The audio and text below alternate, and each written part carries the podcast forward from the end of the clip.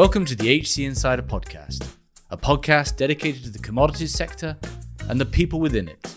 I'm your host, Paul Chapman. Today, we're talking with Owain Johnson, author of 40 Classic Crude Oil Trades Real Life Examples of Innovative Trading. The book is published by Routledge on the 30th of January 2022. Owain has a 20 year career in and around the oil markets and has unprecedented access to the oil trading community. He's a managing director at CME and is the head of global research. As always, if you enjoy the episode, please support us by liking posts on LinkedIn about episodes and also giving us five star reviews on the platform you're listening on. I hope you enjoy the episode. Owain, thanks for joining.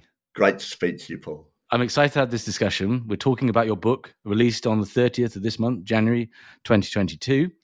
And the book is 40 Classic Crude Oil Trades. It'd be great if you could just set us up, you know, how, how you came to write this book, basically, and, and what the, the goal is. Yeah, so actually, the idea came to me while I was having a drink in the pub. Uh, I'm ashamed to admit. I was having a drink in a pub with uh, a well known crude oil trader called Adi Imsirovic, and he was telling me a really good story about one of his favorite trades that he carried out when he was at Texaco. And I thought then, how many great stories have I heard about trades over the years? I've been lucky enough to know crude oil traders for the last 20 years, more or less. And I've heard so many good stories. And I thought, isn't it a shame that no one really gets to hear these stories apart from traders themselves and the people who get to hang out with them. And I thought it'd be really nice if we could get some of these traits to a wider audience that might really appreciate the kind of ingenuity that goes into oil trading. Yeah, because it's also it's a it's a very secretive world by its nature, right? So much of a, a, an oil traders we're about to discover, and people listeners probably know, is you know it's about information and having proprietary information and I guess in that gap of lack of knowledge, has you know, there's a, there's a lot of mythology about oil traders. There's there's even some negativity. Um, so it's uh, it's great to have sort of archetypal trades elucidated and and and discussed. Yeah, absolutely right. There's uh, almost a strange tension because oil companies don't really like to talk about the specifics of trade or trading, you know, for obvious reasons. But traders themselves tend to be you know very open very personable. You know they like to chat with one another. They it's just you have to i think be within that circle of trust. So you know fair play to the 40 people who spoke to me on the record about their trades that they've been willing to go out there and extend that circle of trust to to anyone who buys the book yeah, I mean, and that's the that's what's so enjoyable about the book is you're you're brought into that circle. Um, so forty trades are described. Can you just tell us how you went about organizing the book, how you thought about sort of capturing this story? Yeah, so I actually went uh, in the end thematically. So I had a section of trades on arbitrages, micro versus macro trading, spot versus term trading around storage, trading derivatives. So I kind of broke it down that way. Um, you could dip into it and read it in your own way. To be honest, you could read it chronologically. I've got trades from the early 70s and the birth of oil trading right through to a post pandemic trade from last, late last year. Or you could read it geography by geography. You could read the Russian chapters or the Asian chapters. So I went with I went with that theme by trade, but really, I think I don't want to be prescriptive. You can choose your own adventure.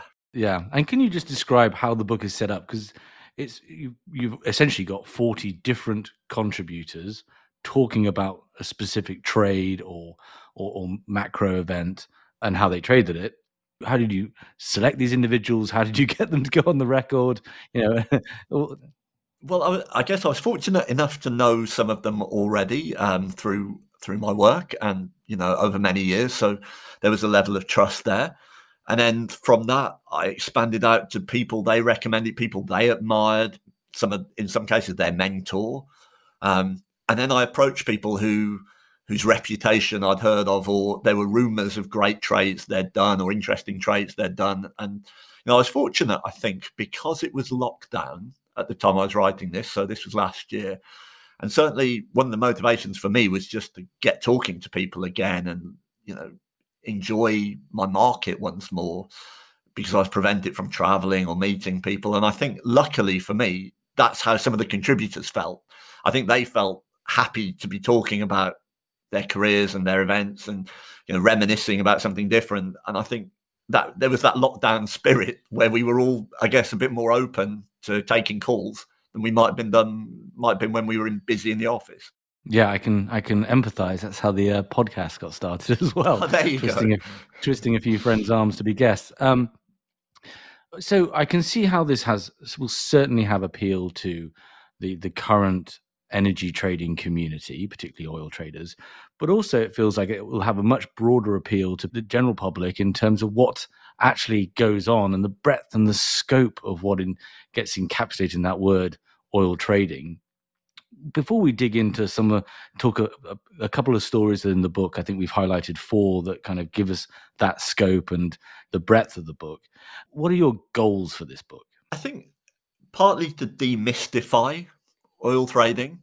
So, as you said so rightly, not many people get to know an oil trader. And if they do, they don't get to hear his work stories or her work stories. So, I think just opening that door and letting people see what, how people think, who they are, they're not this breed apart. They're people who are very good at what they do and have a very interesting job. So, that was partly it. I guess partly um, instructional. So, yeah, I was thinking what would a young person who might want to get into trading or might want to get into the energy industry what might they want to know? What might be interesting about these people who have learned so much and experienced so much?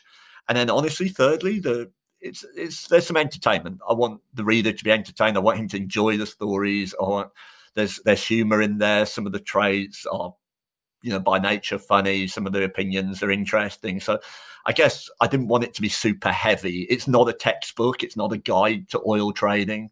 It's a mixture of reminiscences and anecdotes.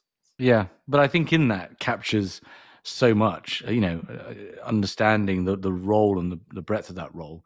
So okay, so let's let's let's start off with one of the four that we've selected. Previous guest on the podcast, I think we did a two part episode on uh, on the nature and future of oil trading with with Colin Bryce his uh, chapter is called Night Flight to Siberia. And I guess I wanted to pick this one because I feel like it immediately, and it's the first chapter in the book, but it immediately highlights and draws you into a world that this isn't just coming across a price, coming upon a price and, you know, the, the volume. This how encompassing and holistic an oil trade can be. So the chapter starts with with Colin making a bit of a hair raising flight to Siberia. Can you just set the scene for us and kind of why you chose that story and, and, and, what it speaks to you about? Yeah, so you can't really talk about modern oil trading without speaking to Colin. As you mentioned, he's one of the formative figures in the development of the London oil markets. And he's someone who is incredibly creative. And he, in this case, developed a whole trading strategy around solving a problem. And that problem was that after the end of communism, Russian oil production was in decline. They couldn't get hold of the material they needed to work the wells.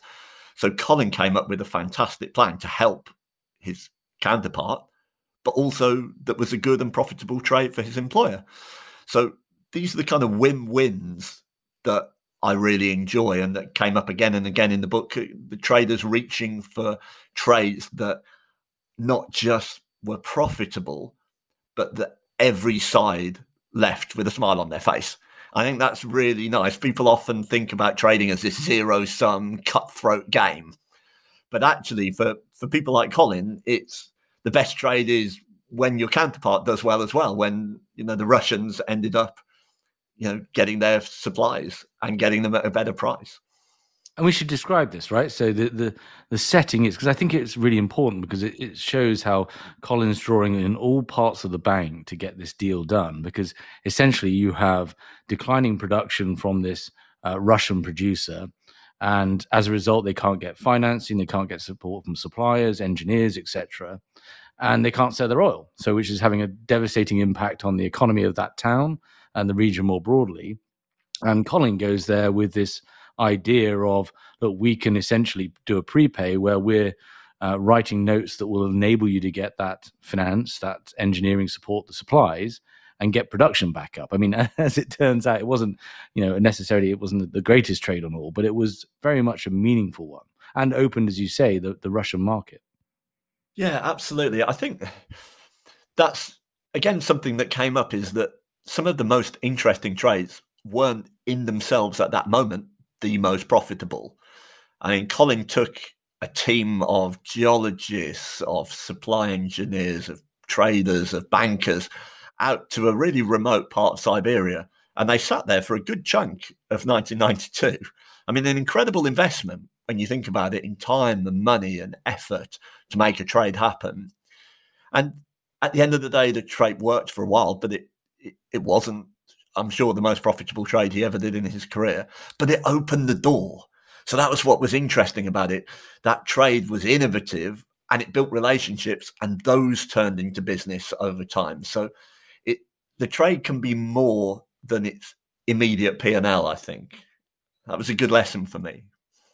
Yeah, yeah, and and I think as well, like you know, the complexity of you know you, you, sort of think of this oil trader as someone who may be quite binary you know or just thinking from an outside perspective but actually the entire structure of that deal the scope of it was quite enormous right? You know bringing in all these different stakeholders you're having conversations at the governmental level the local government level you know with the organization themselves. As you know it was as as the chapter describes the complexity the labyrinthine bureaucracy to get through to get that done you know, was tremendous. And and you know, I think uh, Colin was in the in that town for in Siberia for a year. Yeah, I mean, that's the incredible range, isn't it, of oil trading? You've got an oil trader that might be, you know, a desk futures trader that sees a good price and clicks it, and that's the execution of his trade.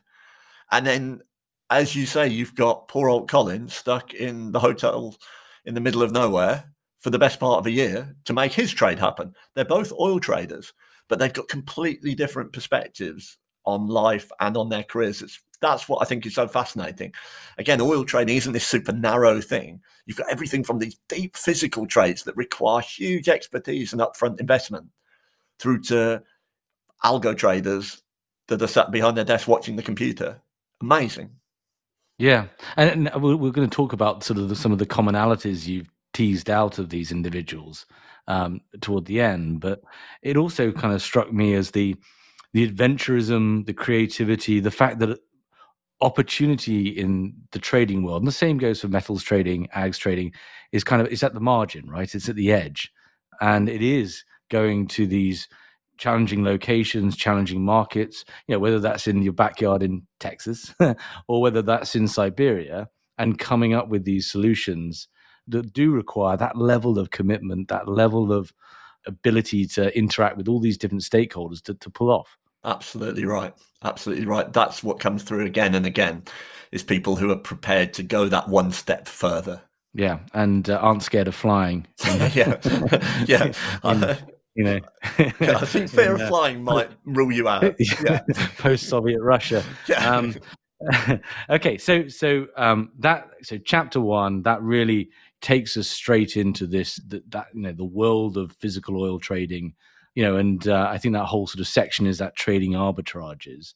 The next one i wanted to call out is is chapter 8 which is the start of the new section of macro and micro trading which is a world away in some senses. It's eric rubenstein oil trader on the desk at citi the investment bank who is essentially doing his homework and has come up with this this is 2013 2014 has you know done the analysis and uh, you know against basically every other forecast out there when oil is at $100 a barrel has decided that you know has has has a belief uh, based on the fundamental analytics based on on the deep dive that he's done that oil is going to 50 bucks. I find this a fascinating story because the cassandra like figure out there who no one's listening to, but you can, if you're right, you can make a lot of money. Can you set the scene for that chapter?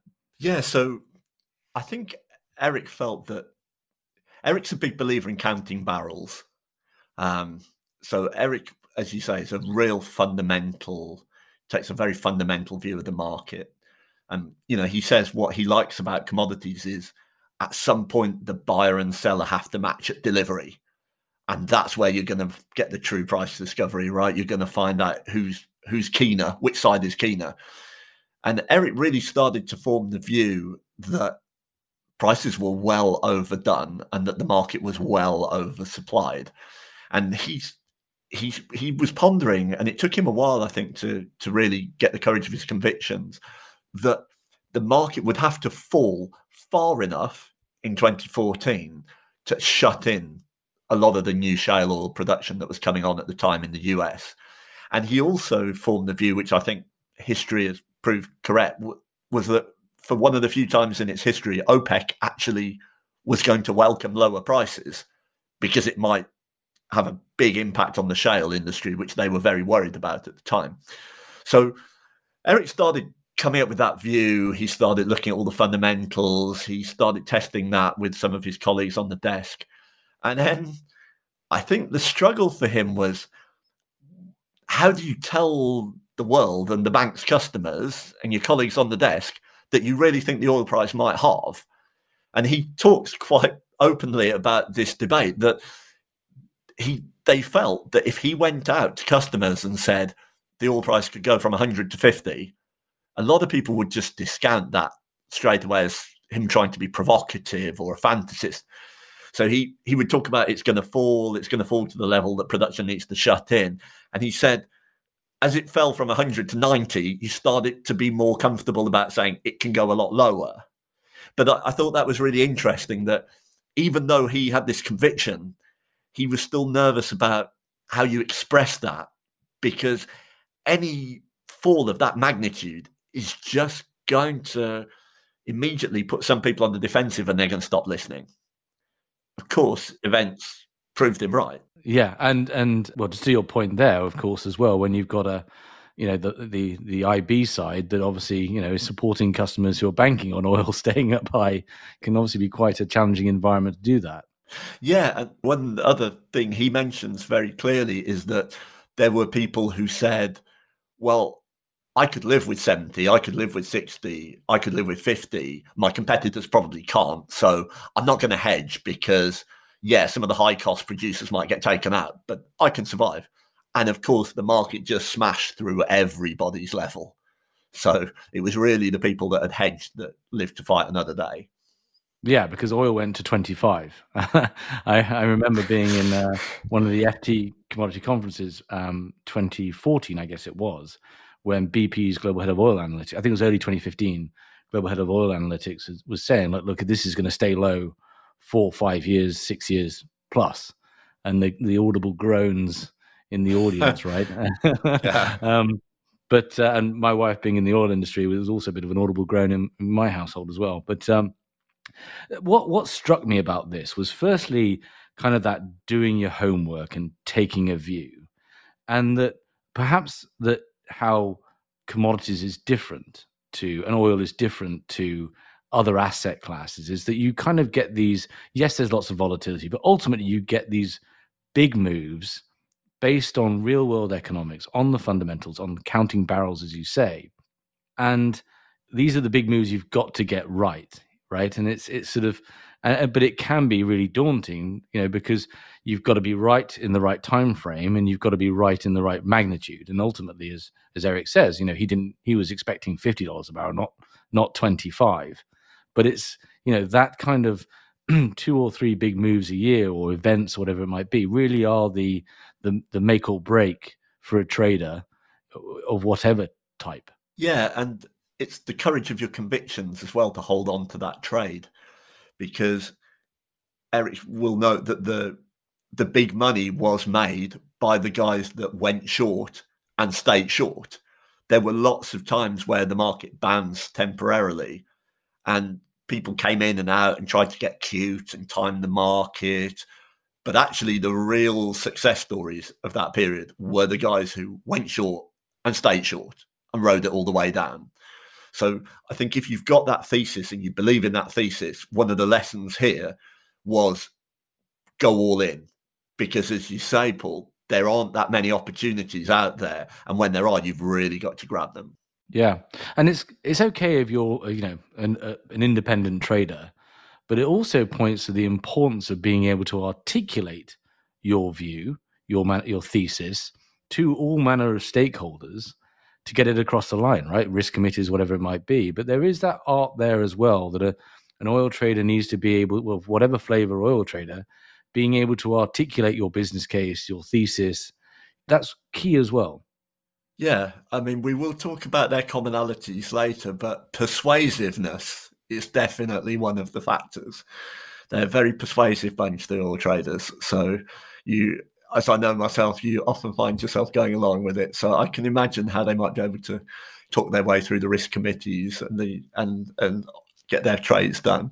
I love that story, and again, there's a there's a whole bunch further under that that section. Uh, you know, you've got uh, Eric and Devlin and Sylvia Lowe and Philip Cohen and Alessandro Liberati. There's one more under there that I wanted to to pick out, which for me was I think the most impactful because it talked about knowing the goals and objectives of the organization you're you're in, and that being a key determinator of how you and your group trade. That's and, and that's by Shui Zenshu, who um, spent many years, uh, twenty years or so, working for various iterations of Sinopec, Sinochem, Unipec, as it came. And his story is called "Learning from Misfortune." Can you cover this one and you know, frame up the arc of that conversation or that that story for us? Yeah. So this was a very fascinating chapter because it's so rare to get someone so senior at a Chinese firm to speak openly and on the record. So, you know, I was very fortunate that Mr. Shui was able to share his story with me. And he had the really fascinating career, which he's very open about, where he began as a products trader, was doing very well, and was tapped to be secretary to the president of Unipec, which was a fantastic position for a young guy in the middle of his career or the early stage of his career. And he was really set for great things. But then the president of Unipec was fired. And Mr. Shui suffered by association. He was demoted to what he calls basic employee status. And from being the secretary to the main man, suddenly he was put on the oil desk, but with the job of just recording price moves. So, as he describes it, he had to sit there and he had to watch the ticker on NYMEX WTI. And every time the price moved more than 20 cents, he had to write a note to his superiors, whether it was 1 a.m., 3 a.m., during the working day. So, this was kind of a punishment assignment for him because of the black mark he got from being associated with the former president. But from there, he rebuilt his career first on the freight desk, then with a JV in Canada. And he actually ended his time at Unipec as the head of the crude oil desk, which is one of the most prestigious roles in the company. So he he, as you said, Paul, he called his chapter "Learning from Misfortune" because he felt that all the experiences he went through had made him a better trader. So watching the market, sometimes virtually all day and all night, he got super sensitive to price moves and super aware of why things were happening which made him very sensitive to risk once he took over as head of crude. Yeah. The two things I took from that, in addition to that, was firstly, there is this luck, right? There is which mentor did you get, you know? And I think all of us can attest to the last 15 years have been extremely volatile for companies and their employees. You know, there are two equally good traders, one might have had a, a stellar career staying at one trading house that entire period because that trading house did well and they did well. There might be another who did well him or herself, but the, you know the the bank blew up, the hedge fund blew up, or the, you know whatever it might be, and they've cycled through five different organizations. Um, so there is, you know, not that there's any necessarily learning from that, but there's a there's a humility from that. The the second thing is that he he ends up so he's at the top of Unipec and he basically has these two rules that he puts in place. One is no outright speculative positions, and the other is no options. And he's derived that from um, his experiences in the market, understanding the risk, but also the goals of the organization he works for. What is their fundamental focus? You know, And, and that's different. That's different between a bank, a hedge fund, an oil trading house, and a refiner and a major. And you know, he says this this know thyself. I'm going to quote him here. The most important starting point for a trader is to clearly understand the true nature of the company where they work. Um, that that was really powerful to me because I think you know as a, as a recruiter, that's where we often start with our clients. Um, can you talk to that a little? Yeah, I I agree. I thought that was really very insightful in that he says we're part of a gigantic industrial enterprise. You know, we're a mega refiner in China. Our job is to supply fuel to China. And really, what we make as a trading entity is pennies compared to the value add of the refining and the petrochemical and the retail network we have. So, as an industrial, our job is to supply our refineries as cheaply as possible not to necessarily be out there speculating. And as he says, if you want to gamble, go to Macau. Um, but equally, he he's very open. If he'd been working at a trading house where he starts the day necessarily without a physical position or without a huge system behind him, he'd have been out there taking more risk.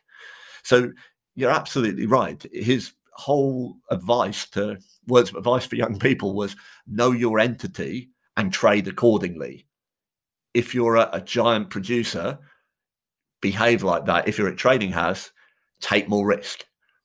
Yeah, it, it is. You know, I can I just think about our own internal training. You know, there's you you can have exactly the same short resume on paper, right, as an for an oil trader, but they might be in fundamentally different roles and have fundamentally different skill sets um, based on what the goals of the organization is or are. So it's um that for me was quite a striking chapter. Yeah, I totally agree. And again, you know, just absolute credit to Mr. Shui for going on the record about, you know, a very interesting but a challenging career path. So the the the final one of the four that uh, I guess I picked um, was really probably the most entertaining, one of the most entertaining stories in it, which I think kind of highlights this role of uh, of, of trader as you know it's um the creativity kind of the the the sleuth the you know the the I just it's it's a fascinating story i don't want to spoil it. So john cruz texaco. Yeah so john uh, an absolute legend in the us oil markets and it's funny you picked this one paul because honestly this is actually my favorite. I feel like i ought to whisper that. It's like admitting to having a favorite child i love all the 40 contributors but this one again it did really tickle me because uh, anyway, so I'll, I'll John was uh, running Texaco and he had some quite limited crude oil production down in Texas, maybe I want to say it's about 10, 15,000 barrels a day that was tied to a local pipeline. And it was all working well. Him, uh, a couple of other people, some independents, they all fed into the pipeline that supplied a refinery not too far away. Everyone's happy. But suddenly the pipeline operator take it into their head to send John a fax announcing that from now on they're going to be charging $2 more for transport. And this is at a time when that was a significant percentage of his outright 12, oil 12 price. oil, right? Yeah. Right. There we go. So John didn't take kindly to that. And he was particularly offended by receiving that news by fax. That really got his goat. So John decided uh, he was going to get even and he was essentially going to carry on supplying that pipeline over his dead body. So what he he told his guys to do was, firstly, round up as many trucks as they could possibly get and bring them down to Texas. And he parked them when he got the first few trucks. He parked them very strategically so that people all around could see that he was bringing trucks. So he was very open about that. And then the next thing he did was he sent some of his guys out with some uh, with some signal flags to mark out a new pipeline. So he ran he ran a bunch of flags and he planted them along part of way along the existing pipeline that he'd been supplying and partly in full view of kind of the roadway so that he made sure again those were super public and then he sat back and waited and a couple of weeks later he got a call from that refinery uh, from that pipeline operator saying john are you Are you going to build a, ref- a new pipeline? And John said, Well, I might. I've not ruled it out. We do a lot of things. We've seen that it can be quite profitable getting to the pipeline business in this part of town. So, you know, maybe. And sure enough, a couple of weeks later, they were back at the table with him. And I believe he ended up with a rise instead of a decrease in his oil price.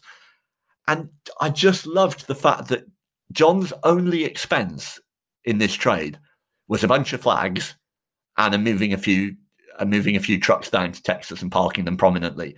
He essentially bluffed his counterpart into accepting uh, not just a reversal, but a price rise for him. And I just thought, wow, that was so creative and I guess so brave of him uh, to, to pull that off that I really admired the way he did that.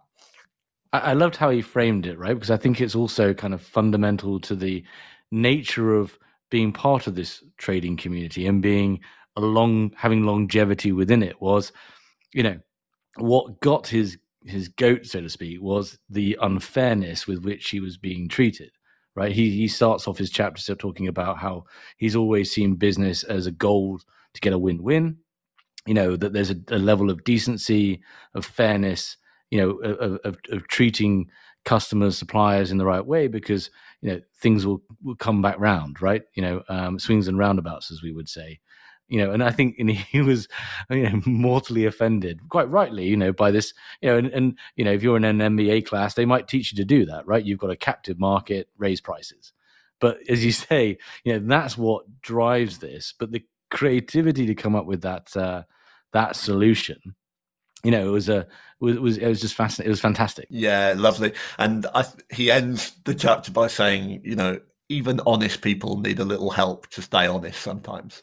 But it it does talk to this kind of broader nature of trading, especially physical trading, where I mean, it's been true forever, right? You know, whether you you put your best furs for sale at the front kind of thing or whatever it might be whatever gambit you're using everything ultimately comes down to it's a market it's about perception it's about you know making bets on future and, and the very wily individuals that sit within this that understand how they can accomplish goals without necessarily having to uh, you know as you say build the pipeline itself yeah and i i think again that it comes back to personality right you you have to exert your personality and and you have to have the respect of your peers I think John with his reputation, people felt, well, he might just do this. Like, this is a man of his word. If he's threatening to build a pipeline, he might just build that pipeline. And that that came up again and again that you have to be prepared to do what you say you're going to do. Michael Hacking talks in his chapter. He said, you know, you lose money, you come back. But if you don't perform on a trade, you're done in the market. Your word has to be your bond which I think is kind of again to the outside reader. This isn't a world of skullduggery, you know, or deception, or, or you know, whatever that might entail. Right? Um, this is a highly creative business where reputation, where performance really does matter, and it's a very tight club. And you know, there, you know, if you fail in those actions, then there can be consequences. You know, of, of of, of you know no longer being part of it. Yeah, absolutely. It's a people business, and that's clear. That it was that from the beginning, and it's that right now. That Sylvia Lowe actually says before you trade oil, you have to trade information, and people are more likely to talk to you if they like you. So, being a good person, having a good reputation, being sociable, that gets you the information flow that's going to make you a better trader. And I thought that was really interesting. And it explains why so many of the traders that I spoke to or that I speak to every day are such sociable animals. That's a definition of what they need to be successful. Mm. So okay, so and there are many. You know, there's another 36 stories in the book, um, which I should I want to emphasize. You know, that what I loved about the book was this just wasn't you know either side of the Atlantic. It was you know global in scope and really span through all of those different types of organizations and participants that are in the the oil trading space. And each each story was archetypal of a type of trade or a type of a type of role played by those individuals. But what you've spent 20 years in this business, you've got 40 connects good enough to go, on the record for this. Do you see any commonalities? Is it you know people who might be considering a career in this or thinking about hiring for their team? You know, what have you divined from this community about the the attributes they have? Well, we mentioned the social nature, but I think beyond that, there were two other things that really struck me. Um, one was what I would call maybe restlessness. So, again and again, people would say, I didn't like inheriting the way it was set up. I wanted to change it. I like to move things around. I like to see if there's a better way of doing things. So I think there's a tremendous restlessness, intellectual curiosity among those guys that I spoke to and beyond they really do want to to see how they can make a difference every day. I think a really good trader is constantly challenging the status quo, what they've inherited, the way they've always done things. And that's what gives them the longevity. So that was one hallmark I really noticed. And the other was that they often had one other technical skill, call it beyond just straight oil trading. So a lot of them had come in from the operations desk, so they understood operations really well, or they had a finance background or a background in accounting, or you know, so that they were really on top of the nuts and bolts of the trade and their position. A couple of them, something completely different. Gina Malkani, she came out of the car industry, and so she said you know that's a tough school for keeping your customers happy so that really gave her that drive Gary King was a petroleum geologist, so that gave him that credibility when he went in to see a customer. He wasn't just another bank trader, he actually understood the physical. So I think often they had that secondary attribute that helped them stand out as well. All quite diverse backgrounds, there, right? This isn't just sort of the the Oxbridge alum, you know, sort of the uh, the Ivy League crowd, right? You, it's quite a diverse set of individuals, and I think this is true actually across commodity trading and the sector in general, but quite a diverse group. Yeah, I mean, the book we have from school leavers with basic education through to very advanced PhDs in mathematics, some of the cleverer, most academic people you'll ever encounter, and they're all successful crude oil traders. So there's no university course in oil trading. There's no, you know, qualification you can get that says I'm an oil trader. It's that opportunity and that experience. And again, you can't fake it. You can't get into oil trading just because your father was an oil trader or because you went to the right school or university.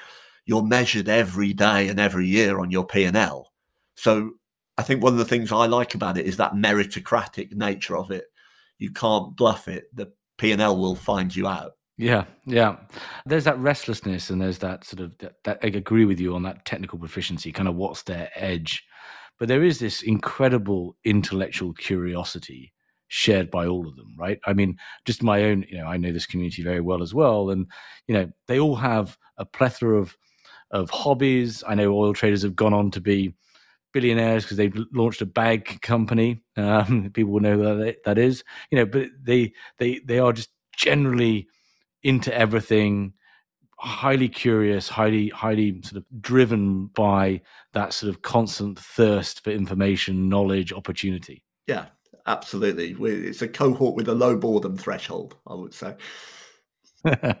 so, looking towards the future, you end the book. Well, you end your sort of introduction to the book with a few, a little bit of a discussion about the future because there is this kind of almost competing world right now where you know there's increasing digitization everything going to automation everything going to the screen against this backdrop of all these deals got done because of the personal relationships that they had. What do you see as you know view as the future of this community? Will it stay much as it is, or are there are there substantial changes going on?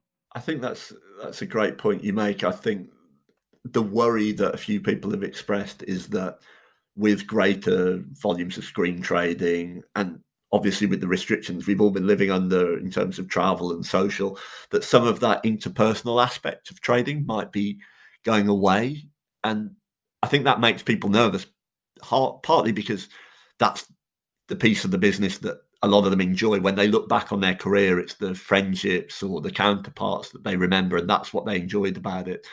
But also, there's a, that element of keeping you honest. As you say, it's a tight club, and I think that that ability to know everybody and understand is what helps to keep people on the straight and narrow and make sure that they don't let other people down. So I think any kind of lack of personal contact and personal knowledge that that will feed through and that will ultimately harm the market long term. So that would be a real shame.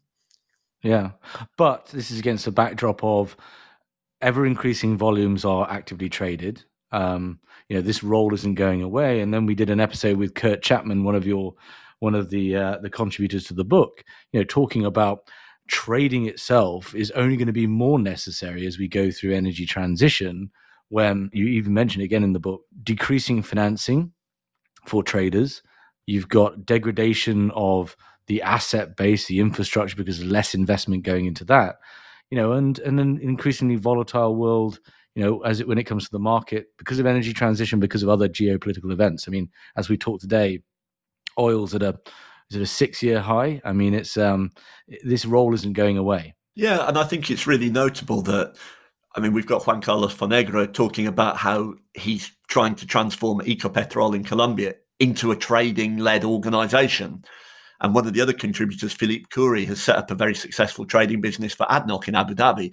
So trading's not going away. You actually see these traditional big oil companies wanting to add traders and set up trading entities because they also want to capture the value. So you can see there's still a massive demand for traders. New, there's new entities entering the market the whole time. Yeah, and we we've certainly, you know, I think the one of the key drivers of HC Group has been, you know, the um, the IOCs, um, NOCs building out trading capabilities to face just this future, to get closer to their customer, get more margin, and you know, as again highlighted with Kurt Chapman, it is a small club. There aren't many people, relatively speaking, that have this skill set, and there haven't been many people um, brought through up into that community over the last five, ten years because it just hasn't been the demand.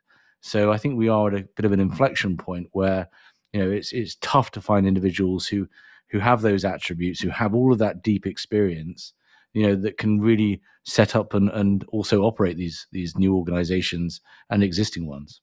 Couldn't agree more. Well, I cannot recommend the book enough. I think it will be on uh, the shelves of uh, everyone in our in our sector. Um, you know, it's a it's as you say, it's great entertainment, but I think it's also just deeply fascinating in industry, in, interesting, and a, a window we you know we haven't previously had on on this community. So it's it's uh, it's published on the thirtieth by Routledge. Um, it's available in all great bookstores and uh, and online ones. And um, you know, I certainly appreciate you uh, coming on to talk about it. Thanks, Paul. Been great. Thank you for listening. If you enjoyed this episode and want to support the show, please give us a positive review on Apple Podcasts or Spotify. To find out more about HC Insider and HC Group, a search and advisory firm dedicated to the commodity markets, visit our website at www.hcgroup.global. There you can find out more about our services and our offices around the world. There you can also find more content from interviews to insight pieces to more podcasts focused on the commodity value chains. Thanks again for listening.